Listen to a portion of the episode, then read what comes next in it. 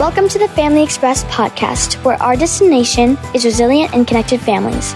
Come aboard with your hosts, marriage and family therapists Kathryn de Bruin and Ronda Evans, to explore the world of emotionally focused family therapy, a model developed by Sue Johnson and colleagues. Together with our guest speakers, our travels will map the EFFT landscape, highlighting lessons learned, shared fears, and the passion and curiosity that bonds our community. Welcome, everybody, to the Family Express. We are your hosts, Kathryn and Ronda, and we are very excited. Today is the launch of our brand new podcast, The Family Express. All things emotionally focused family therapy. Kathryn, hi, how you doing? I'm good. I'm excited to be here. We've been talking about doing this for a long time. So, welcome all our listeners. We're so pleased that you're here with us. Yes, and I will echo that and say what an exciting project we've had uh, bubbling in the background. And here we are making our first go of it. So here's our introduction um, of us to all of you. Ready? I'm Kathryn de Bruin. I'm South African and American, and I'm a marriage and family therapist. I would say primarily my practice is working with couples and then families with young children. I also have a number of families who are going through high conflict divorce and court situations. And so that is some of which I'm excited to share with you. Fantastic. I am Ronda Evans. I'm uh, located in Washington State. I'm a transplant from California. So shout out to Sonoma County. Um, and I, my way of coming into family therapy, uh, to me, it feels like I've come full circle. Um, my therapy career began working with young children. Um, and then moved on to teens and adolescents and then adults and then couples. And now here I am back around to wanting to work with the whole family system. And so finding EFFT, emotionally focused family therapy, um, and finding amazing trainers who equip us with uh, what we need and to grow in ourselves to become a family therapist has been one of the greatest joys of my career. So I'm very excited to be a learner on this journey with you all. Um, and we're, Kathryn and I are very excited to bring this podcast to you. Ronda, the way that I ended up working with children, because that was never really a plan, but I ended up working in a clinic in South Africa when no one else wanted to work with kids. And because I was the newest therapist on the block, I was told, okay, you're taking this small little office and you're going to be now the, the child therapist. And so I had to kind of learn on the go, um, gathered resources from wherever I, I could. And when I got to the States, I ended up um, getting certified as a registered play therapist. And that's become a pretty big part of my world. I'm now a registered play therapist supervisor and I teach at UCSD in the play therapy extension program. Um, but over the last couple years, I'm trying to pull away a little more from that and really go more into the realm of family therapy. Well, that's exciting. We have we have someone in our midst who is uh, going to be a great guide for us for all things young kids and young kids in family therapy, right? Where we are involving the kids and we're also uh, working with the parents, right? So this leads us into our next question, Kathryn, which is how is EFFT different from other family work, family therapy models? There are a lot of amazing family therapy models out there but I haven't seen one that does exactly what EFFT does, which in my mind makes the parents the clients, sees that working with the caregiving system is incredibly important, that that's really what children need most is accessible, responsive, and engaged caregivers. And understanding that when you come across parents who aren't ARE, accessible, responsive, and engaged, it's not because they don't want to be. It's because they're emotionally blocked on some level. The other models that are out there all recognize that too, but they come to the parental unit and try to do psychoeducation, try to help the parents by teaching them skills. Whereas EFFT believes that all parents want to be good parents, accessible parents, but that they're blocked on some level emotionally and we're there to help clear those blocks by resourcing those parents, by co regulating and co burdening with the caregiving system. Oh, Kathryn, I'm just, my body's just resonating with what you're saying. Um, and I know I know earlier in my career, my supervision was give the parents skills. Um, and when I found my way to EFFT, and it was about helping the parents emotionally, my heart just sang a song because that just felt like that's what I would have liked as a kiddo. Uh, it's what I need as a parent myself. And so um, it just feels for me it's it's a home it, it it rings true that parents do get blocked emotionally and that there are people out in the world who want to help parents become unblocked that is such a song to my heart Ronda, that reminds me of a John Bowlby quote, father of attachment theory. We have so much to thank him for.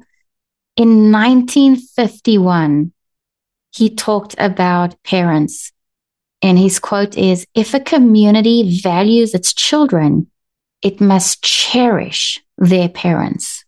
Oh. Isn't that isn't that powerful? That's very powerful. Wow. Can you read it for us again? Yeah. If a community values its children, then it's got to cherish the parents. Wow. Wow. Kathryn, as we sit here with that quote, what does that quote mean to you?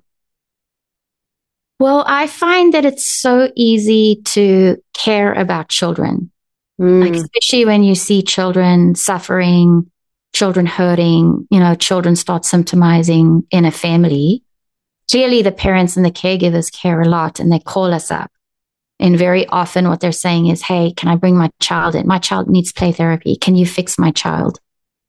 I mean, that's an incredible caregiving intent, right? To, to bring your child and and par- there's there's not much that parents won't do for their children and yet when that child gets introduced to us it's so easy for the therapist to collude with that family system and only work with the child mm-hmm. only see the child's perspective and try to become everything that child needs which is what makes you as a play therapist feel pretty pretty good about yourself. Good. Feels nice. Yeah. I mean, it's fun. Who doesn't want to play with kids all day and, and help them feel better? Sure. Right? Is that really what a child needs? Does a mm-hmm. child really need me on a weekly basis to feel better? Or mm-hmm. is helping that child a better way to do that, helping understand where their caregivers are and what might be blocking them? Right. It reminds me of that quote that says, Give a man a fish and he has food for a day. Teach him how to fish and he has food for a lifetime. Right, right, right. So in this in this sense, EFFT is helping that fishing process, right? By helping that parent get unblocked emotionally. And then that parent can be ARE with their child. And then the child can get can get and feel what they need from that attachment with that with that parent, which at the most human level is to feel safe and to feel loved. And if you are doing that for parents, you are transforming their relationship most likely with the emotional accessibility that they experience. You're also unlocking their skill set that they can then use with multiple children and with other people in their lives. Yeah, so it sounds like it has a, a, a ripple effect. It just exactly, exactly. Yeah, keeps on giving, right? Fish for a lifetime. Yeah. yeah, but we do have to focus in the right place when that parent or caregiver makes that phone call, and we need to get that buy-in for a family systems perspective from that very first intake phone call. Yeah, and to be careful not to collude with the system. End up signing up as the child therapist that's a position that can be very hard to walk back out of again if you want to then shift your focus to the family system. Right, right, right, right. Starting off with that that parental buy-in. Well, Kathryn, so now we know a little bit about your trajectory of being a play therapist in South Africa and uh, coming to San Diego and you know being a teacher of play therapy um, being a, a, trainer of play therapy, a trainer of, of EFT, and now really, uh, really kind of spearheading what it sounds to me like spearheading along with some of your fellow colleagues here, um, EFFT, right? Emotionally focused therapy with families. And so now I think the natural the natural question is tell us about EFFT. What is this model? So EFFT is an attachment based experiential model that's based off of emotionally focused therapy, but we're applying it to the family system. And so we still have three stages. But I think what, what's different to the couples therapy model, if you're familiar with that, is that in stage one, we are focusing on getting parental buy in. Stage one is about understanding why the parenting or caregiving system is blocked. Why are they not ARE? And talking them into wanting to be essentially. And so in stage one, we certainly meet the children. We meet the whole family, whether it's an adult family or, or parents with young kids. We're still building a relationship with each person. We're understanding which relationship is most distressed we're doing a thorough assessment, but mostly what we need in order to move into the deeper work is to get the parent or the parents on board with becoming the secure attachment haven for the children. And once they're on board to do that, once we unlock that by resourcing them and being there for them, actually, then they're able to turn around and be there for their children in stage two, where the children can then talk about injuries, the mistrust they have, whatever else might come up. Yeah, that's that's so. Th- thank thanks for that overview. Some some things that are kind of coming up for me right now as we talk is this parental buy-in, um, and and the buy-in isn't just like an agreement to do family therapy. I feel like the buy-in you're talking about is really at a much deeper emotional level. And I want to check with you if that's if we're not just talking about buy-in to family therapy, we're actually talking about buy-in on a deeper level. Am I getting that? That's a really good question. I think we could make that the topic of an entire um, episode. Let's do it. I'll write it down. coming soon. Coming soon. I think that buy in for me starts in the intake phone call because it's an invitation to the parents to be f- part of the family therapy process. Okay. And so part of it starts on that initial phone call. And then definitely in the room, especially when the child's blocks, when the child's symptoms are coming up and parents may be overly focused on that. It's a, it's allowing the therapist to redirect them onto what's coming up for them that makes that so difficult for them. So the therapist is shifting from the content being the child's bad behavior, so to speak. Right, right. Back onto a process that's breaking down between the caregiver and the child. And that caregivers start to see that and are invested in working on that process changing. Yeah. So part uh, parental buy-in begins with a phone call and it continues on into those initial sessions. In those moments when the the difficulty uh, comes out and the struggle with the with the with the child comes out and the parent begins to have a, a response to that.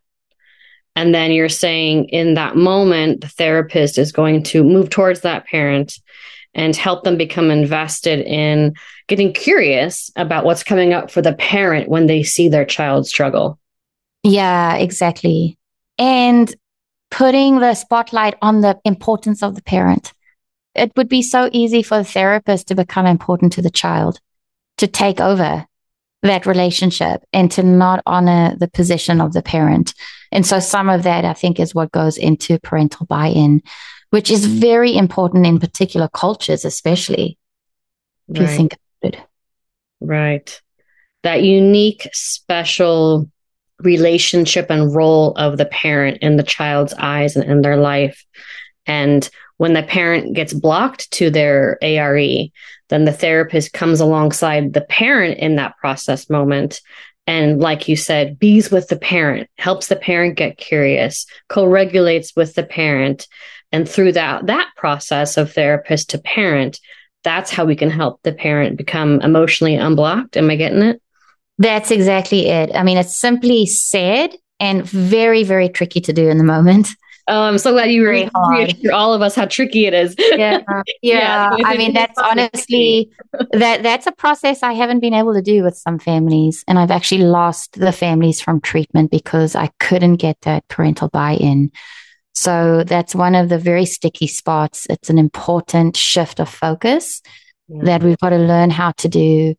Um, and we will we'll talk more about that because that's a that's a very common place for us to get blocked. All right. All right. So we'll put that on the list of another another episode topic coming coming in the future, everybody. Um, so does that kind of lead us into where do families get stuck, do you think? Does that kind of lead us towards trying to understand where have you seen families get stuck? I think families get stuck not understanding why the children or sibling subsystems are behaving the way that they are.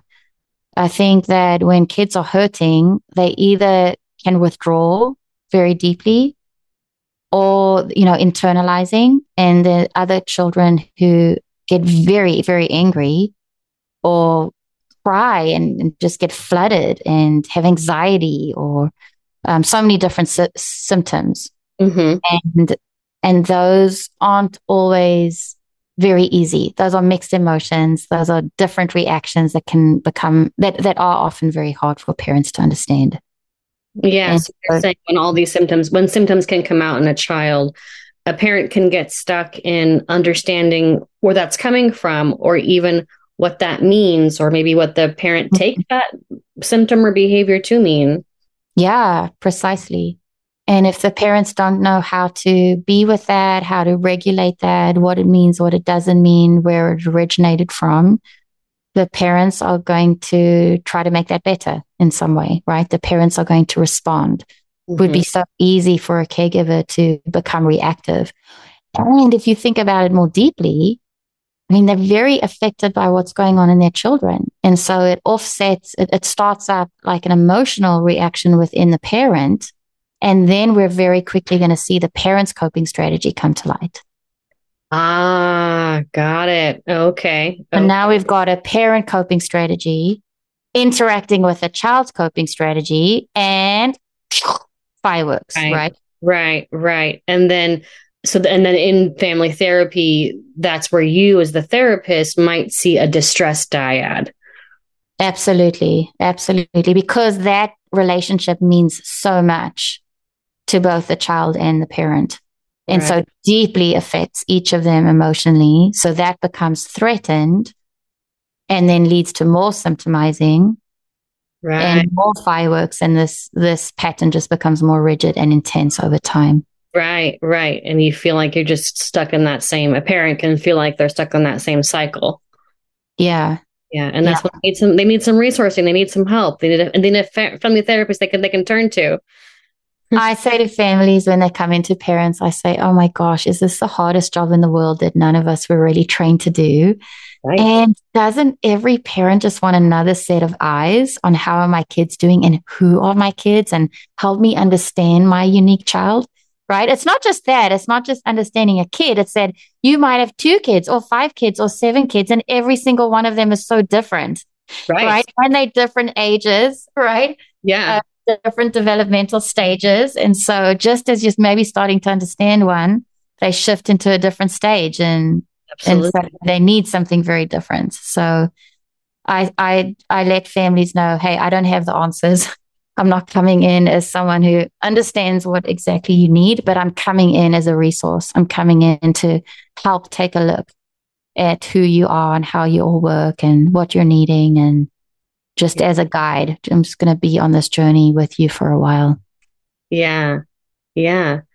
I think that t- kind of shifts me a bit into right. The therapist is going to be a resource, a resource to the parent, right? We're not going to come in as the experts. We're going to come in as a resource. We're going to come alongside that parent as a clinician, right? So help us, help us with where do you think therapists get stuck? Do you have a sense of where do therapists get stuck in the EFFT process or in family work or in working with parents? Okay, this is just going to be ugly. Okay. I mean, I know where I get stuck. Okay. stuck when I'm looking at these beautiful kids, and some are really cute and small, and some are adulting. Um, but when you see a child like in floods of tears or in like so much pain, and then you look over at the caregivers, at the parents, and the parents are just blocked. mm. I have to really stop myself getting angry at the parents. So I have to watch my own reactivity. Mm-hmm. And mm-hmm. then I have to shake my head and say, well, why are these parents not understanding? It's so obvious to me where this child is coming from. And why wouldn't you want to lean in and soothe or see, respect this child, understand, right? But I have an entire skill set clinically. And so I can get stuck by um, expecting too much from the parents in that moment, expecting them to understand a signal that's coming from a child that might be very mixed. Mm. And I've also got to be careful to not to make another mistake, which is to open up the child more and more and more and to think, if I get this child more and more vulnerable, surely then the parents will respond. Right, right. Oh yeah, that just really opens up a, a real image for me in my head. I see a family sitting on a in a therapy room. So so you're saying some some common places where you might get stuck, and I think us therapists could relate to this, which is our own reactions to the parents when they're not understanding their child's distress signals. Yeah. So like we we think we get it, and how come the parent doesn't get it? And we we can get blocked there as as as clinicians. Yeah. Um, and then you're also saying that uh, another common place a, a family therapist could get stuck is believing that opening up the kid to more vulnerability will surely pull on the parent to have a responsive comforting response. And you're saying that's a common common mistake and misstep that that we can do. Yeah. We we do tend to see a lot of clinicians go that way. I've certainly done that myself and we've got to be careful because if the children are already displaying something and the parents aren't responding in the way we'd like to see them, um, by opening up the child more, that's potentially putting the child in a precarious situation, especially, yeah. you know, depending on the age of the child. But we're not going to use a child in order to pull for a caregiving response from the parents. Right. As I'm sitting here, as we're talking about this place where a therapist can get stuck, I'm feeling a great sense of responsibility. mm-hmm. I'm feeling a great sense mm-hmm. of this is this is a very impactful place and, and role that we can have with the family. Mm-hmm. And mm-hmm. uh, what comes to me when I start to have this feeling is I need I need really adequate, strong training. yes, yes, yes. Yeah, and it's, a, it's our own guides and, and, and trainers yeah. to, to yeah. yeah. the therapist in that seat. Well, isn't I mean that's exactly what we do, Ronda, right? We notice when we're getting triggered and then we look, we look for resources and so we practice what we preach. That's right. And, and ultimately it's about a shift of focus. It's about a shift of focus, just noticing when we're too focused in on the child um, shifting that focus back to the parents and start and, and trying to get curious about why not. Yes, I'm angry with you. I'm having a reaction to you as parents, but let me get curious about why aren't you leaning in? You're right. Yeah. You're not leaning in. Yeah. What be happening that's blocking you from doing something that should be very, very natural and right. naturally a part of your system, your caregiving system. Right. So then, us as as the clinician, we can notice our own reaction uh, about the parent not understanding or not being responsive, and that's when we can kind of take that as a cue for ourselves to get curious about that parent, come alongside that parent a little bit closer, work more closely with that parent in that session around, gosh, what's keeping you shut down or what's bringing on this this panic or this anxiety, and really kind of co-regulating with that parent and working on that reactivity yeah, exactly. Exactly. Keeping the system as our client mm-hmm. and not getting triggered or triangulated into any one part of it. Right. Right. Keeping keeping that whole family system the parent system as the client. And we got to go to which means we have to go towards the parent, right? Yes. Move yes. towards them in session. And and yes we we uh we need our training and our mentors to help us be able to feel comfortable to do that so we can lean towards them in that in that hard moment for us. Yes exactly exactly. Well kathryn we are just about out of time. Final thoughts or reflections on our on our, our, our first episode episode one. I think we did it. Um yes. yeah. What's our what's our takeaway? What's your takeaway for for today I think just an encouragement to all the therapists or even parents who might be listening that family therapy is so magical. It's so powerful because we have large family systems that can all be changed pretty quickly in the course of family therapy. You don't have to be a family of five people who are all seeing five different therapists. It's just too much. It costs too much. There's not enough time in the day. Right, right. Move together, move together as a group. And I know that there's cultures and countries out there where family work just makes more sense because we already operate as a group mm-hmm. uh, with the whole. And so honor, honor the people who have a voice in your family, bring them in and make them part of the treatment um, let's let's get equipped as therapists to know how to work with large family systems and see our work take off more quickly and and have more effect. I love it. I love it. I, f- I feel encouraged as well, and I have the I have the image of the Family Express, our our train, right? And I can just see the wheels of the train just kind of chugging along here, and we're going to help everybody get equipped and uh, feel more comfortable get a better lay of the land, a roadmap for EFFT with with families. So how exciting is this? This is awesome. We have lots of amazing speakers coming up, and we look forward to seeing you next time. Please send us your questions, send us your comments. We'd love to hear from you, our audience. Thank you for listening today. Thanks, everybody. Stay tuned. We'll talk to you next time. That's it for today, folks. Thank you for listening, and we hope to see you again for our next journey.